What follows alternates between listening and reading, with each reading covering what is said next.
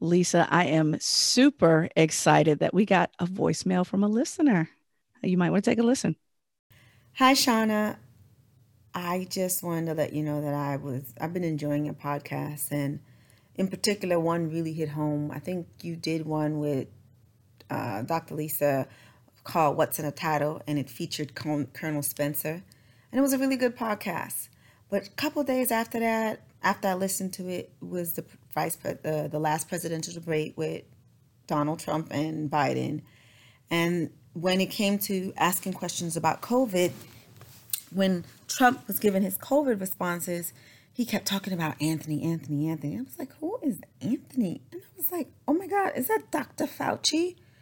That wasn't a good name drop. That was actually a slight. That was a, a purposeful and intentional demotion of of character and of status that he doesn't even consider him um, a meritable or comparable person because he refused to acknowledge what he really is. And I thought he was referring to this like a regular staffer. So I just wanted to let you know that your podcast was spot on, and that was just a perfect example in the public eye about what's in a title. And, you know, when he was talking about the potential Supreme Court nominee, Barrett at the time, oh my God, he added every, I think he added even down to her kindergarten record. He added all her accolades. Every time he can, he just packed her name with credentials. So that's a stark opposite. And you know what? Um, what, you know, all you have is your name. And your name sometimes is what precedes you. So, yes, use the title or not. And that really depends on how somebody respects you. All right, keep up the good work. Huh. That was really interesting. I love it that we got a voicemail. exactly. Exactly. Well, you know, we're in the age of multimedia right now. So um, clearly people want to contact us in different ways, which I appreciate. But, you know, I really thought that was a unique point that, mm-hmm. you know, if someone wants to take power away from someone, that they will alter their titles, their name, what have you. Um, and I think that's an important point to be aware of, especially in response to our podcast with with Colonel. So I think that's really important. What do you think? Um, I actually remember him saying Anthony or, or mm. Anthony Fauci, and it mm-hmm. went over my head. Like I didn't catch it in the moment as a slight. So um, our listener pointing that out. Thank you very much because I was like, oh yes, and it's interesting, right? Because you've got two white men there, um, and one uh, white guy is trying to belittle a second white guy, likely because of the second white guy's kind of reputation, educational stature, uh, mm. professional history, right? Mm-hmm. Um, oh yeah, for um, sure. Yeah, so I was that was a little lesson for me. I was like, darn it, I missed it. oh, absolutely. I always kick myself when I miss things like that, but you know, I think it's a great example of how we do this for a living, we do this for our bread and butter, and we still miss things because we're humans trying to just simply pick up on things that are going on around us. I really appreciated that example. I actually went back and YouTubed it to try to listen for myself to hear it one more time. And yeah, Camille mm-hmm. was right on it. So thank you for for dropping that voicemail and please uh, send us more as you listen to the podcast. And um, lisa and i are always excited to get emails voicemails voice notes you name it. Look a pigeon in the sky a post-it send us whatever you like. And uh, we look forward to responding to them. So um, lisa i really enjoyed that one. That was a good one. Yes great. So what are we going to talk about today Oh, today is a good one. You know, I work with a lot of organizations, and right now in 2020, we're really trying to figure out how to quote unquote fix this DEI issue. And a lot of organizations don't know where to start. So um, a lot of them are throwing lots of things up against the, the wall to see if it sticks. So I think we need to look at corporate social responsibility here. What do you think? I think that's great. And it sounds like there might be some spaghetti in this conversation. So, uh, folks, join us for a spaghetti dinner after the break. I'm Dr. Shauna Payne Gold, and I go by she, her, her pronouns. And I'm Dr. Lisa Ingarfield, and I go by she, her, hers. Welcome to Unfazed, a podcast to disrupt your normal and challenge your brain to go the distance.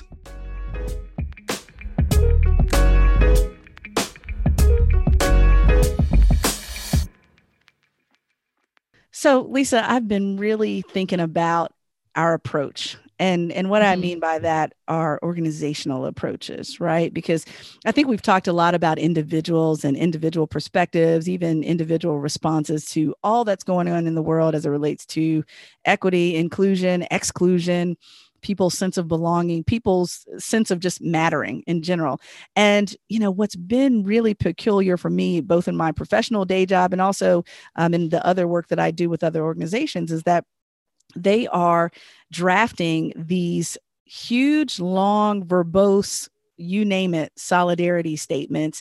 Um, of course, again, with some of the greatest intentions for many of them.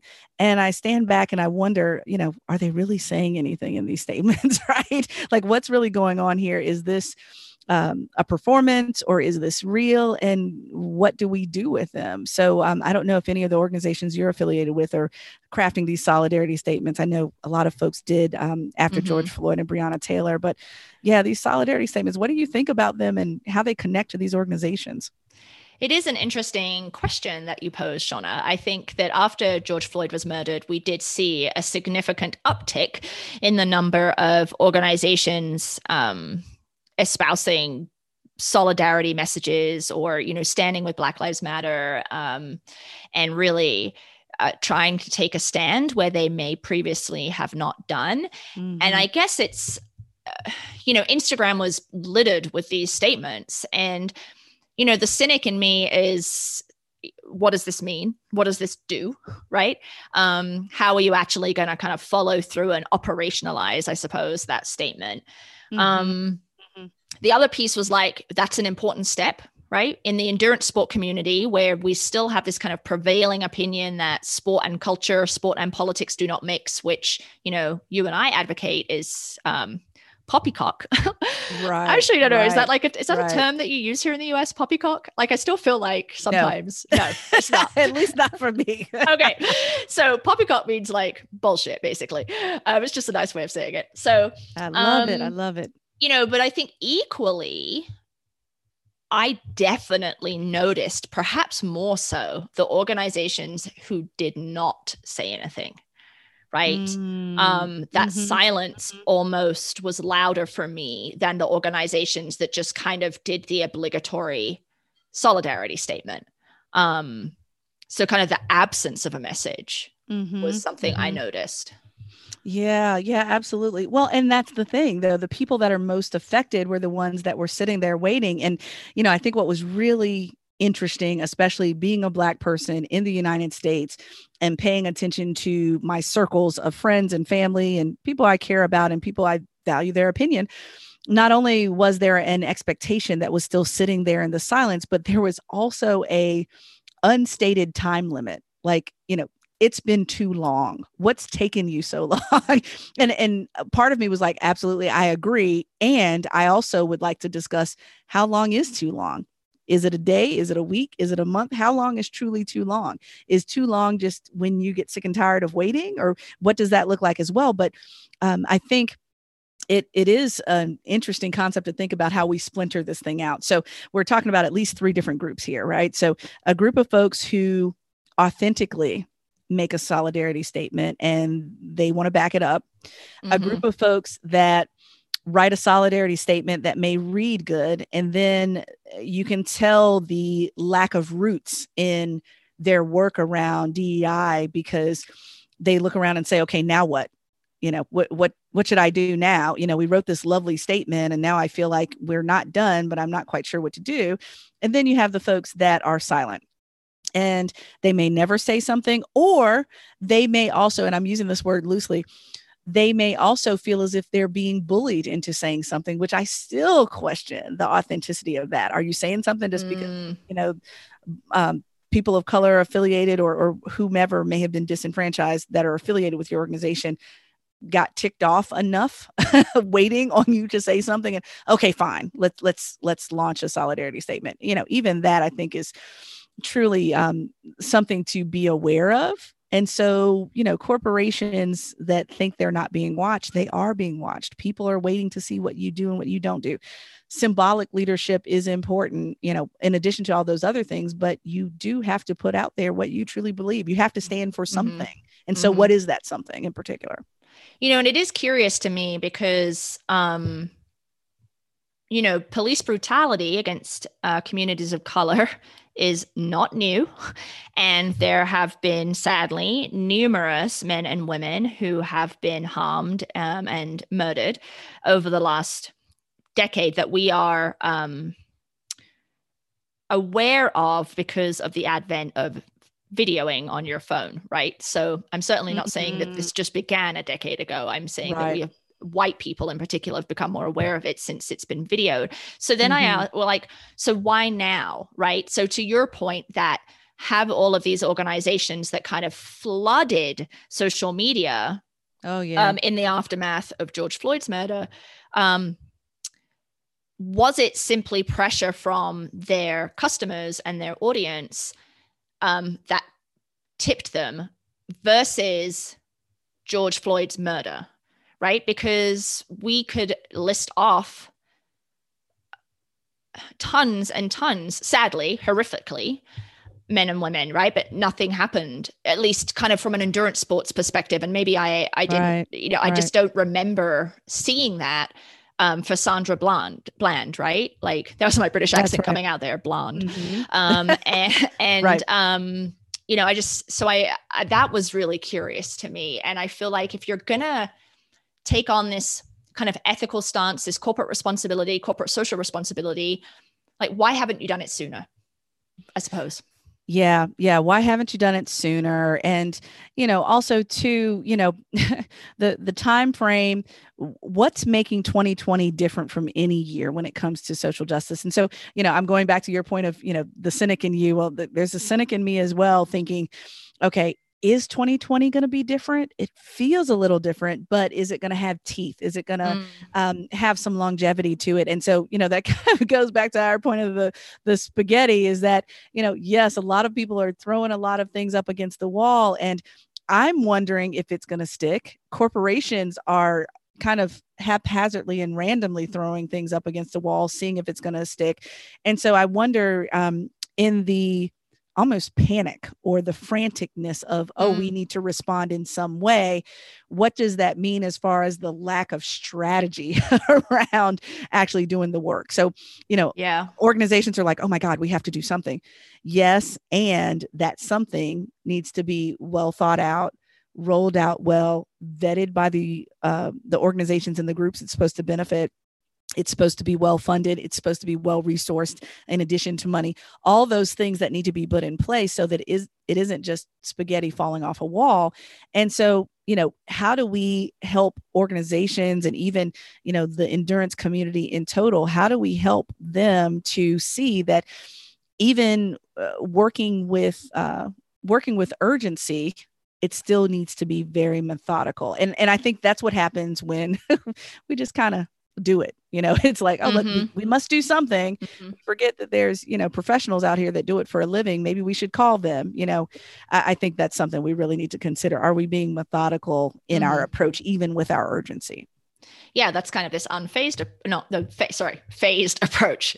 Um and people have or organizations have been maybe kind of falling into an unfazed approach right? And i just love the way you framed mm-hmm. that that there is urgency but urgency doesn't mean you have to be frantically scrambling um, mm, mm-hmm. to put something out or to make changes, right? Because those That's are right. unlikely to be sustainable. So That's I think right. you can have urgency and and a methodical process. Like I don't think that those two are mutually exclusive. So I really appreciate how you framed that. Yeah, well, and you know, I I think that's where we have to really think about long lasting change, right? So, because uh, again, going back to our point, um, I, I, can't remember where I heard this earlier today, but um, someone mentioned to me, you know, the reason why this is urgent um, and the reason why it's being treated in urgent ways is because it's being treated as if it's another box or another line on someone's to do list. Let's get it done and move on to the next thing when it's not a get it done, it's a do it and consistently do it over time. Mm-hmm. And so the, the urgency becomes, oh my God, what can I do quickly? Um, almost low hanging fruit type thing. And I'm like, mm, I, I, think I'm at a place now where, when it comes to corporate social responsibility, I respect the organizations who consistently communicate with us what they're doing and what they're going to do. Mm-hmm. And also, they have baked it into the structure of their communication and their practice without, oh, we're going to make this huge solidarity statement that's, you know, the the best thing ever written. And then everyone looks around and says, okay, what do we do now? And it's archived somewhere and we forget about it until, God forbid, the next George mm-hmm. Floyd happens and the next Breonna Taylor happens. And so you know, I, I wonder about this longevity. Is it going to stick? Is it really going to yeah. stick? And, and how do we know the signs of it sticking? Right. So, you know, mm. do we mm. have to wait, you know, a year, t- three years, five years, 10 years to see if something actually stuck? Um, that's, I'm giving folks the side eye on that for sure. Mm-hmm. I hope we're not waiting 10 years. That feels like an unnecessarily long amount of time. Um, Absolutely. Um, but your comment you made um, about the lack of roots, right? These solidarity statements that come out, and then you don't hear a peep from those organizations after the solidarity statement, after, you know, mm-hmm. maybe um, a couple of Instagram posts. Um, and I do think that demonstrates that there's a lack of roots or a lack of real committed interest and it becomes more about we want to appear as though we have this connection to social responsibility right. social justice social right. change but really we're not that interested in doing the work and i think about that with diversity committees um, i've been at a number of organizations that have established diversity committees after something has happened um, but those diversity committees have no resources they are not given any resources um, and suggestions mm-hmm. that they make are often not implemented, right? So it becomes mm-hmm. this kind of window dressing to the organization um, yeah. to quote unquote yeah. prove that you know their spaghetti has stuck, but really it's right. it's all fabricated. Yeah, yeah, it is all fabricated, and um, I'm going to go back to my uh, my friend Daryl Lovett, who um, normally talks about uh, task forces should really be named tax forces because they use up a lot of people's time. Um, I shared with him once on his podcast around um, these tax forces, if you will. If you look at everybody's on everybody that's on the committee how many people are on the committee, how many hours they put in the work, and then multiply that times the amount they make in salary per hour. And you will see how taxing it is to both the individuals and the organizations. Um, I'm not interested in wasting time in that way. And I'm not saying that every suggestion needs to be folded in, but when you see the majority of the suggestions are then um, being explained away with these perfectly logical explanations as to why that won't work. Um, so, for example, I've been on those committees that were those, you know, search and hire committees, and the excuses, well, it's going to cost more to recruit that population. Well, if you're invested in recruiting and hiring that population, then you're willing to expend that amount of money. Mm-hmm, if you're not mm-hmm. interested in that, then why are you wasting my time per hour to sit in this conversation when we know that you're not going to take in consideration the suggestions? And so, you know, given that are are organizations being taxing in the work that they're doing, or are they uh, requiring everyone involved in the organization to uh, to rise all together to the task of DEI work. And that's not to say that everyone needs to lead the charge, but um, I don't think there's anyone in the organization that can or should be exempt from the gritty nasty, dirty, messed mm-hmm. up, circular, sometimes frustrating work. Mm-hmm. Um, similar to spaghetti, you know, it's it's messy. It's you know that's what it is, and so um, getting comfortable with that discomfort and messiness is crucial for these task forces and tax committees to to actually not be taxed in ways that aren't beneficial.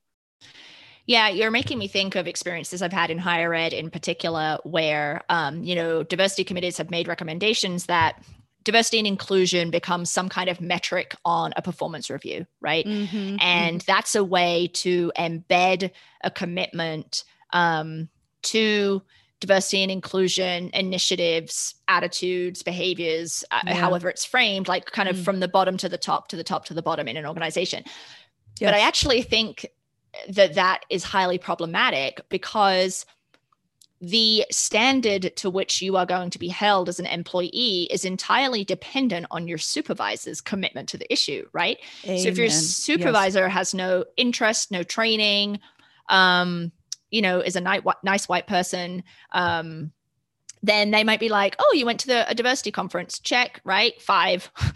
Um, right, but really, right. what did that actually do? And then as you go higher up in an organization, you know, is the board of directors holding, you know, the head person accountable mm-hmm. like and so then you have this disparate kind of accountability system across your organization yes, yes. born of this kind of like quote unquote good idea but it doesn't actually engender any change yeah and you know i think what's what's important so let's let's pull that all together because i love what you just said so you know we have these um, people that are responsible for DEI being embedded into the work, but then it's inconsistent across the organization.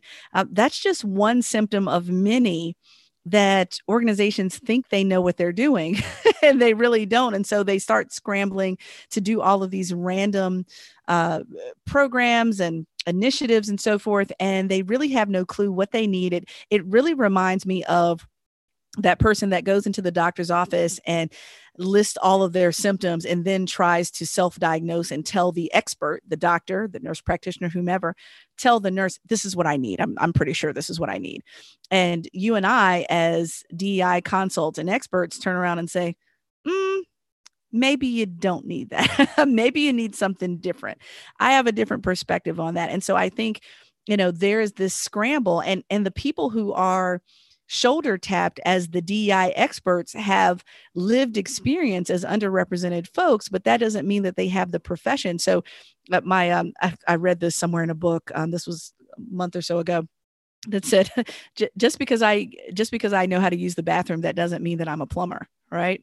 Um, and so you know just because you know that you need to use dei work and equity lenses and so forth in the work that you do from day to day that does not necessitate you being an expert.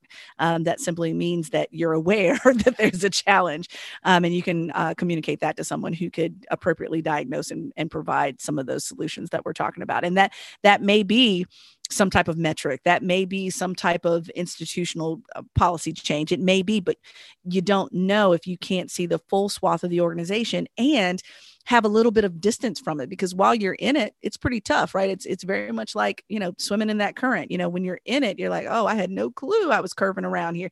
But if i took a few steps outward and looked at the mm-hmm. entire context the entire flow then i could see oh you were headed towards some trouble but let's let's adjust in this way avoiding challenges that you may not have even seen if, if you were in it you may not have even seen um, so i think there needs to be some distance um, from the organization to properly diagnose and mm-hmm. let the experts handle it please I, I beg of you because what then happens is if organizations uh, move into this space of social responsibility and they don't call upon experts early, they're going to call upon us later because then we're now in this process right. of fixing, fixing and disentangling and, mm-hmm. and trying to rectify wrongs that didn't have to go that route um, mm-hmm. if they had consulted with someone. So I think that's extremely important.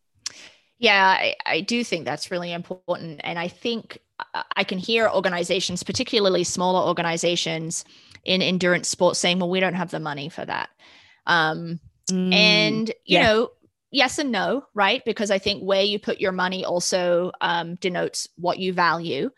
And That's there's right. there's a there's a continuum here, right? Like if you're a very small organization that, you know, has very tight margins, sure, you don't have $25,000 to hire a consultant to do you know a whole review of your organization for one year and be a coach and all of that stuff right but that doesn't mean you can't hire a consultant to do some smaller pieces for you right that perhaps yeah. are more incremental um, um, not big ticket items. Maybe it's a couple of coaching sessions. It's a couple of focus groups with your staff or with your customers. You know that would be that would be helpful, right? And that would kind of give you that zoomed out um.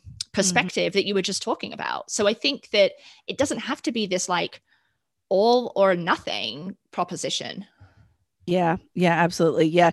You know, I, I, think you're right. I think, you know, with a lot of organizations, the first thing they think is, oh my God, we have to bring in somebody, you know, at least four figures, sometimes five figures, and we just frankly don't have that. And, and I hear that. Um, I think too, though, that, you know, once again, that's a, demonstration of your support right so um, when i see especially regardless of the state when you see you know women owned vi- businesses minority owned businesses et cetera many of this of the folks that do this professional work are minority owned businesses, women owned businesses, veteran owned benef- businesses, et cetera. Um, it's a both and. It's almost like a twofer, actually, when you invest in an expert to do this work. And I know uh, it, it, sounds like you and I are doing a, sh- a shameless plug here, but if you really think about it with a equity lens, you know you're doing a twofer right because you are mm. financially supporting the very populations that you are saying you want to support in endurance sports mm-hmm. so you know i think that's really crucial to think about um, and and think about what you can do and what you can carve out or maybe there's an an initiative where you need to raise the funds specifically to educate some folks in your organization. So, what does that mean for you? And so, you know, I think it's something that we need to prioritize. And frankly, um, I, I, think it should be part of any organization's business plan, business strategy. Um, it's crucial because you know I, I would imagine um, as a, a business owner of any sort that your business should follow the market and who's against expanding their market very few people are against mm-hmm. expanding their market. Yeah. They want to expand it. And so I, I, see it truly, like I said before, an investment because you might spend four or five figures on a really good DEI expert and you might recoup that back in no time because you've now created um, very equitable ways to attract um, more of the market that you had been overlooking for months, years, even since the inception of your organization. So I kind of see that money kind of recycling back to organizations, if you will, at some point. Mm. That's a really great point around it being an investment because I think that in endurance sport, we come back to the same issue that um, politics loosely um, mm-hmm. defined, right? Which right, right. Um, it has no place in sport or in my organization that runs races or whatever it may be. Mm-hmm. Um, and so, you know, maybe it's begrudging, maybe it's not. You do some add-on things, right? But it's not um, inclusivity, culture change, equity is not embedded in your strategic plan. It's not embedded in your values.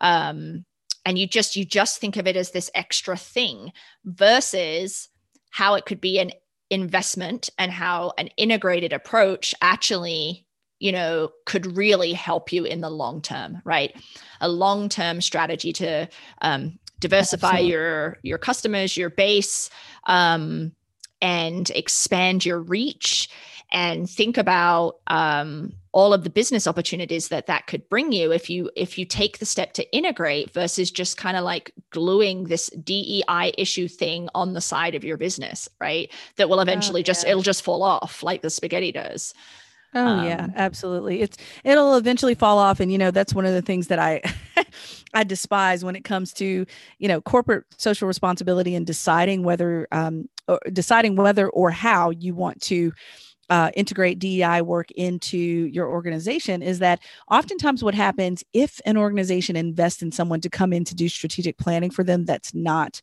um, culturally aware or uses an equity lens, what ends up happening is that someone spends a whole lot of money to craft a strategic plan that doesn't have any DEI anything in it. And then they end up spending more money to then create this addendum that's not baked into the overall strategic plan, mm. which then um, uh, compounds the problem and makes uh, symbolically symbolically makes it look as if um, it was an add-on which technically it was right um, and it you're almost working against yourself by saying we have a plan. We didn't bake DEI into the plan so we need to create a separate plan and now we're too far stretched because we're trying to make two simultaneous plans that didn't communicate together work. That to me is like creating work if you will. It's almost like you know riding a bike and and the front wheel is going forward and the back wheel is going backwards. It's like no that's not going to work. You're you're not all going to go in the same direction at all. It's not forward thinking it's not um it's not strategic um, for a plan and it has little to no momentum. Literally it has little to no momentum because there's an mm-hmm. entire strategic plan that could legitimately say that no DEI was not a priority because if it was it would have been in this plan. And some of these strategic plans are what three five sometimes 10 years. Do you want to wait out your 10 year strategic plan in order to start diversity and inclusion work that that could be to the detriment or to the death of your your industry if mm-hmm. you if you did that Mm-hmm. Yeah, I think you raise another great point. I feel like I'm just like all about Shauna today because you've had so many great points um, related to the the strategic plan, I think, you know, businesses broadly construed. So I'm I am painting a little bit of a broad brush here. Um, think about strategic planning, yeah, separately from how they might think about social responsibility or DEI, mm-hmm. right? Okay. And um, so yes, they hire strategic planning consultants without any focus on can this person also enable us to embed concepts of equity and social justice and social change into our strategic plan. So everything we do is pointing us in that direction strategically. Um, could you even think about the strategic planning field, right? Like, what image gets conjured when we think about the term strategic planning in a business context, right? It's right, not, right. it isn't generally this integrative approach to thinking about your organization and its um, identity or um, ability to affect change um, kind of be beyond its its maybe its small purview right yeah yeah absolutely well and you know it's I, I wish I wish we were a little more visionary in how we think mm. about strategic planning and endurance mm-hmm. sports um, because you're bringing up a good point you know are we as my one of my professors used to say are we thinking down the street and around the corner with how we're planning or are we just simply making a big plan for what we see in front of us right now and if that's the case then we're just not doing it right you know we're we're that's more like time management you know we know what we're working with right now but we have to anticipate what we're going to experience down the street and around the corner. And you know what we know now based on data trends and so forth i cannot wait until some of the other um, the newer census data comes out. We're going to truly see what markets look like whether they're local markets state markets you know the country globally will know what markets look like especially when it comes to endurance sports through a number of indicators. So are we planning for who we have in endurance sports right now because we're trying to simply maintain? Mm. or are we thinking down the street and around the corner with our strategic planning around not only you know who in the future may be exposed to endurance sports triathlon specifically um, or who we hope to plan for? So um I had this great conversation yesterday, Lisa. I forgot to text you about it like I usually do. I text you in real time on lots of different things. Uh, but I had this great conversation because I'm in this little cohort that's um, thinking more critically about um, spirituality and all angles of religion or not in higher education. And this is my background in campus ministry and so forth. But specifically, we were talking about data, right? And how if we want to think about any type of strategic planning, we have to be careful with data. And some folks in that group um, brought up just a point around uh, well, what if we collect the data and the data really doesn't say what we want it to say? So, for example, what if we in triathlon were saying, oh, well, we um, we don't really have that many African Americans in triathlon, so why put effort into this, right? Because we're looking at the data where it is currently. Well, I heard that person, but I think what we should do is that, of course, brace ourselves for whatever the data says. But even if the data still says that it's predominantly white, predominantly whatever, male, or whatever the majority groups are, are we planning, strategically planning in endurance sports for who we have now or who we want in the future? I really don't give a hoot what the data says. Um, I'm uh, surmising what it might say, but even if my thoughts or my little hypothesis wasn't true, it's a great starting point, but that doesn't predict um, how we plan for the future. We need to plan for who we want to attract to the sport, not necessarily who we have right now. It's it's a starting point, but um, we shouldn't be beholden or kind of shackled to the numbers that are there right now. And I'm sure we could dig up tons of mm. um, numbers on all different angles of endurance sports. But you know, thinking down the street and around the corner is really yeah. Important if we really want to um, build up the sport and continue to show this corporate social responsibility um, to toward what end you know mm-hmm. to what end i guess would be my my question on that yeah, and I think that that piece is really important to corporate social responsibility, right? Thinking in a visionary way, like you say, what do we want this landscape to look like, right? Who do we want to feel included? And if that isn't how it is now, what do we need to do to change it?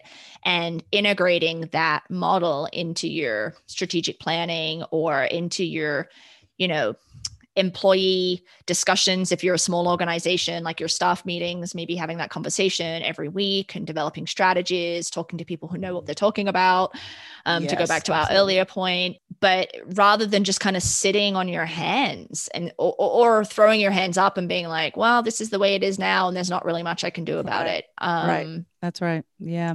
Yeah yeah. Well, and I, I love that. You know, we're thinking about right now, but thinking about the future. And you're so right. You know, with corporate responsibility, it, it has to hold what what we say in um, in dialogues. We have to hold the both and, you know, the both and at the same time. So where we are currently and where we want to be at the same time. So I don't care if it says only one black person on the planet has ever done a triathlon okay, thank you. But I want that number to change. And so, what will that look like? And what's the strategy that I have to put in place that's very logical and purposeful to make that happen versus this panic. You know, we, we don't want this panic because I think that just kind of cripples us in, in many ways. Or forgive me, let me take that ableist w- language back because um, I'm working on it, at least I'm working. Um, it um, prohibits us from doing really effective work mm-hmm. in ways that creates long-term change. See, see, at least I'm working on it. I'm working on it yes, I just gave Shauna a big thumbs up when she caught herself Woo-hoo! there. You can't see Woo-hoo! that, but on the video. So I'm I'm working on it, y'all. See, this is exactly what I'm talking about here. Every single day we make a a, a faux pas and we have to uh, course correct. Mm-hmm. And sometimes I even make a second mistake when I'm correcting the first mistake too. So mm-hmm. I just mm-hmm. compound the issue sometimes. But here we are, constantly working on it, Lisa. So I appreciate that. Um, but yeah, I, I think we have much work to do. And so, given that, I, I think maybe if I had to highlight you know two words along with this spaghetti analogy is just simply you know the responsibility um mm-hmm. but also the panic mm. oh my god what should i do so you know so for example god forbid one of my kids or something was was hurt or I, they were on the verge of being hurt then obviously i'm jumping quickly and i'm going to handle it by any means necessary um, however there also needs to be some method to the madness. So, um, for my uh, my larger organization, that's my day job, my my bread and butter we just finished up our first um, uh, organization wide strategic plan. And one of the sections in that plan specifically is entitled, you know, work with urgency, but also work with patience. Um, because there are going to be some things that are, that may actually take that decade to happen, um, not because no one's working, but because there needs to be a pipeline that's filled in order for certain things to happen. Um, and so, you know, given that, I think, you know, um, one of one of my favorite sayings i'm going to mess this up but one of my favorite sayings is around um, um, work work like everything depends on you and pray like everything depends on god. So you know kind of this you know i'm going to influence everything that's in my sphere of influence but if it's not in my sphere sphere sphere of influence then i'm going to um, wait for it to happen um, with expectation. And i think that's extremely important for us to do even in this work in endurance sports is that you know we tell us we tell ourselves this all the time in endurance sports around you know work with urgency. You know you have somewhere to be. Yes you got to hit that swim that bike that run but also knowing that you're probably going to have weeks at least weeks probably months of training to put in to see the end result so yes you're handling everything that you need to handle but you know that you have to build that up over time in ways that require your patience um, hoping that it will will uh, get you where you want to go, and hopefully it's that finish mm-hmm. line. Um, so there we are. Yeah, I think that's a fantastic way to wrap up this conversation. And I just want to underscore your comment there about working with urgency and with patience. So we encourage endurance sports mm-hmm. organizations to stop panicking, stop throwing spaghetti at the wall, um, and right. seeing what will stick. Um, pay for experts in the field to support you in this journey and that can look mm-hmm. a whole lot of different ways right it doesn't That's have right. to be a triple figure contract um, right. and just know that yeah you'll make some mistakes you'll make some faux pas but um, integrate integrate into your um, organization strategic plan and vision for the future and down the road around the corner urgency patience there you go I love it. I love it.